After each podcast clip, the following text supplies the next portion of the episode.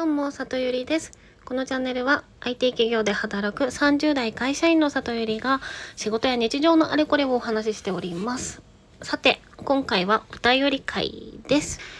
ラジオネームサルビアさんからのお便りです。サルビアさん、いつもいつもありがとうございます。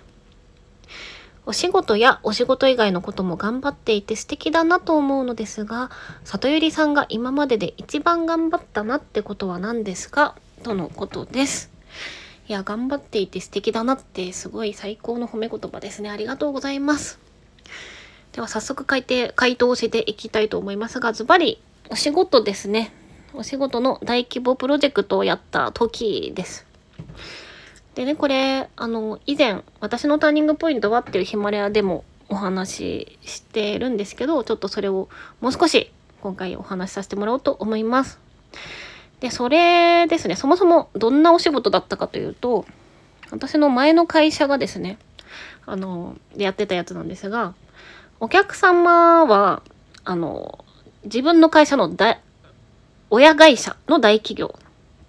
で、その大企業の業務の頭からお尻まで全部一つのシステムでカバーして、超素敵に効率化して後を作っちゃうぞっていう壮大なプロジェクトだったんですね。で、2年半かけて、多分延べ400人くらいの人が関わってやってたお仕事でした。で、それがね、あの私の前の会社、全然そこまですっごいでっかいやつやったことなかったのに無理やり取っちゃったし、相手が親会社だから絶対失敗できないし、まあ会社としても総力を上げてっつったら聞こえはいいけど、マジで失敗できないから、お前らちゃんとやれよっていうプレッシャーがすごい中でやっていてですね。まあ難易度も高くていろんなことがあって、退職者がバンバン出たような、本当にやばい炎上プロジェクトではありました。はい。で、その2年半ずっと大変だったんですけど、まあ歯を食いしばって頑張ってですね、うん、っていう話をしようと思いますが、まあ、あんまり取り留めもなく話しても聞きづらいかと思うので、頑張ったことランキング3、2、1っていう感じで紹介していきたいと思います。ということで、まずいきますね。第3位、チュルルルルルルチン。仲良かった先輩が部下になっちゃってなんか虫とかされちゃってす辛かったけど頑張ったです。で、これはですね、まあ私が所属していた、まあチームにね、いっぱい分かれてあの仕事するんですけど、そのチームのですね、リーダーが、まあ、退職して、また退職してみたいな。リーダーコロコロ変わってたんですよ。で、私がたまたま、あの、プロジェクトの立ち上げの時からいたので、まあ、あの、有識者的な感じで、途中から自分、こう、私がリーダーに抜擢された感じだったんですよ。で、その時に、あの、新卒の頃からずっと仲良くしてもらってきたお兄ちゃんみたいな先輩が、まあ、メンバーになってしまって、で、その先輩がね、あのまあ、なんと言うんでしょうね。ちょっと茨城のヤンキー感と言いますか。あのあもし茨城のヤンキーの方聞いていただいたら申し訳ないんですけれども、なんか、くわえタバコで腰パンしてダリーとか言ってるのがかっこいいみたいな節の、まあ、なんかちょっと子供っぽいところがあったりするような感じの方ででして、あのね、例えば、あの、何々さん今日はこれこれこれをやってほしくて、で、かつ、この子が、の新卒ちゃんが、こうなんで、レビューしてあげてください、みたいな。こう、タスクの指示をします。下打ちします。席戻ります。近くにいた別の後輩を、おい、タバコ行くぞって、あ、こう、明らかに不機嫌になってタバコ行く。みたいなこととかを毎日ね、されてましたね。で、直接会話しようとしないから、その後輩経由で私に何か言ってきたりとか、まあ、あとは日に日にどんどんね、あの、遅刻とか早退とか、体調不良で休みますとかも増えてって、まあ本当に子供っぽいですよね、今思うと。反抗的な感じになっちゃって、それは本当に辛かったですけど、まあでももうその先輩に、なんだろう、こう、もう仕事全然やってくれなかったんで、もうその人はいないものとして計画を立てても成り立つようにっていう感じで割り切ってやってたかなと思います。はい。で、続いて、第2位、トゥルルルルルルルチン。いろんなおじさんに、この小娘がとか言われたりしたけど、踏ん張りました。です。でね、これはま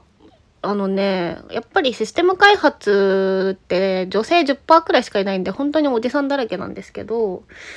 で、そのプロジェクトの中で、あの、私は最初は一番末端のメンバーだったんですけど、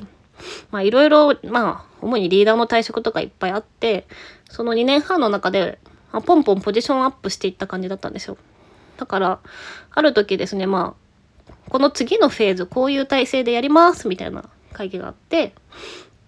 で、その、それなりのポジションのリーダーのところに私の名前が出てきた時にですね、その後に、まあ、その発表があった後に、あの、横並びの他のリーダーのおじさんからですね、あの、お前のことは絶対認めねえからなって言われたりとか、あなんか、このポジションであいつにする意味がわからないってまあ聞こえるように言われたりとか、まあそういうのがありましたね。うん、まあでもまあその時まだマネジメントラインとしては、あの、私も下手だったし、まあ信用できないっていうのもまあわかりますけどね。で、あとは、あの、まあこれは自分が悪いんですけど、あの、自分のがリーダーになった時に下についてくれた、あの、一回り以上上のおじさんにですね、まあその方の責任で今いまいちになってるんじゃないかみたいな私が勝手に勘違いしちゃったのがあって、あの、ワンワン上から物を言って、なんでこれやってないんですかとか、普通やるでしょこういうこととか、みたいなね、なんかそういうことを偉そうに言っちゃって、おじさんがブチ切れて、この小娘がって怒鳴られたみたいなのもありました。はい。でもまあ、あの、小娘がって言われたのも完全に私が悪いんですけど、まあ、お前なんかが認めねえからな、みたいな、まあ、そういう外野の声に関しては、まあ、見てろよって思って、まあ、実績で胸を張ってやって頭、まあ、ごめんなとか言われてないですけど、まあ、そんなの見せつけてやるくらいちゃんとやればいいやっていう感じで割り切って頑張ってやっておりました。はい。では、いよいよ、第1位、トゥルルルルルルルルルルチンお客さんがマジでみんな偉い人で超手強かったし怒鳴られてトイレでいっぱい泣いたりもしたけれどもちゃんと乗り切ったよです。はい。でね、これは本当に死ぬほど大変だったんですけど、あのね、そのシステム開発をやるときって一番最初の工程で、あの、お客さんと一緒にえっと、業務的な課題は何で、じゃあシステムとしてはどういうものを作っていきますかっていうのを決めるっていうのをやるんですね。で、私が、あの、担当していた領域も、でも、がですね、あの、ステークホルダーとして関わってるお客さんが、まあ、5人くらいいたんですけど、彼らみんな、あの、偉い人、まあ、事業部長クラスの方たちだったんです。で、私もその、私のリーダーも、こんなでかいのやったことなかったんで、まあ今まで通りのやり方でやっちゃったんですよ。で、どんなことかというと、例えばね、その、A 案でやったら、佐藤さんの部署はちょっと大変になります。田中さんの部署はちょっと楽になります。B 案だとその逆になります。さあ、どっちがいいか決めてくださいって会議で持ってた感じですね。なんですけど、それはもう絶対にやったらダメだったんですよ。なぜかというと、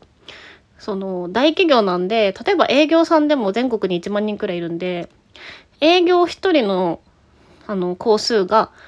例えばこう10分楽になるけれども、まあ、経理の人の工数が20分を多くかかるみたいになったりすると経理の方の部署がもう経理もいっぱいいたとした場合ねその月何百万とか、まあ、1000万以上レベルでの人件費増加になったりとかしちゃうから、まあ、そこにはめちゃめちゃセンシティブな調整が必要なのに、はい、ボーン、どっちでも、どっちがいいか決めてくださいって、その場で出すみたいなことをやってたんで、もうその会議でね、本当に、まあ、怒号が飛ぶような時もあったし、あの、こっちのね、あの側にも、お前ら何も分かってないくせに、なんか信用してねえからなって、あの、怒鳴られたりとかもして、トイレで泣いてましたね。で、その上で、私のチームのリーダーがもう、まああんまりいい言葉じゃないですけど、全然ダメな人で、うまく進められなかったのもあって、もう、私がやるしかないっていう風にね、あの、お客さん側の、その現場の担当者の人とかにも言われたりして、なんとかその状態のお客さんを納得していただけるようにするために、まあ、そのお客さん、本当にどうしてばいいか分かんなかったから、そのお客さんの中で一番なんとなく優しそうな人のところに駆け込んで泣き言を言って、本当にどうにかしたいから、どうやって打開すればいいかアドバイスをくださいって頭を下げたりとか、でも下っ端だからいろんなことやっても舐められるから会議とか出てくれなかったりメール返してくれなかったりとかする方もいる中でそのその方のところにまた直撃してあのどうにか会議出ていただけませんかって頭を下げたりとか、まあ、そういうことをいろいろやっておりましたね。そんな感じの頑張ったエピソードでした。聞いていただきありがとうございます。じゃあまたね